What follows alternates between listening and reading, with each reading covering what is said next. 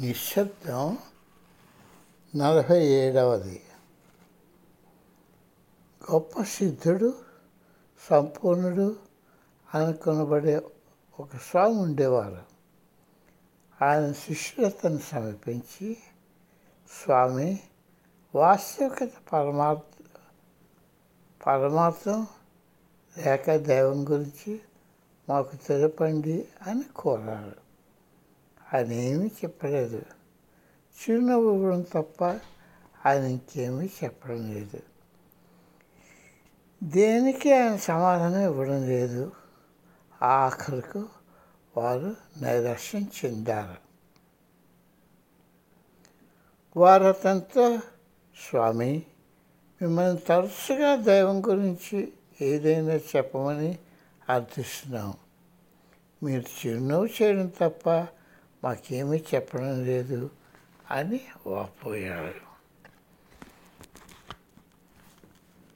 ఆయన ఏం చెప్పారో తెలిసిన ఆయన నేను మీకు జవాబు ఇస్తున్నాను కానీ మీరు నన్ను వినడం లేదు అని అన్నారు. ఇదేమిటి? మీరు ఒక్క మాట కూడా మాట్లాడలేదు అని వారు అన్నారు. అసలసైన బోధనలన్నీ నిశ్శబ్దంలో ఇవ్వబడతాయి. అందుచేత నేను నిశ్శబ్దంగా మీకు చెప్తున్నాను అని ఆయన అన్నారు.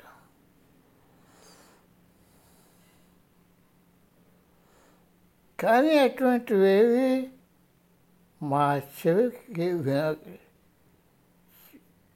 కానీ అటువంటి వినే చెవి మాకు లేదు. మీరు మాకేమి చెప్పారు అని వారు అన్నారు. దైవం నిశ్శబ్దం అని అని ఆయన అన్నారు. అసలైన విజ్ఞానం ఆచరించగలిసిన విజ్ఞానం గాఢమైన భక్తి పలకని సంవాదం నిశ్శబ్దతలో బోధన భ్రాంతిలో చిక్కుకున్న వారి దారిని సుగమం చేస్తుంది.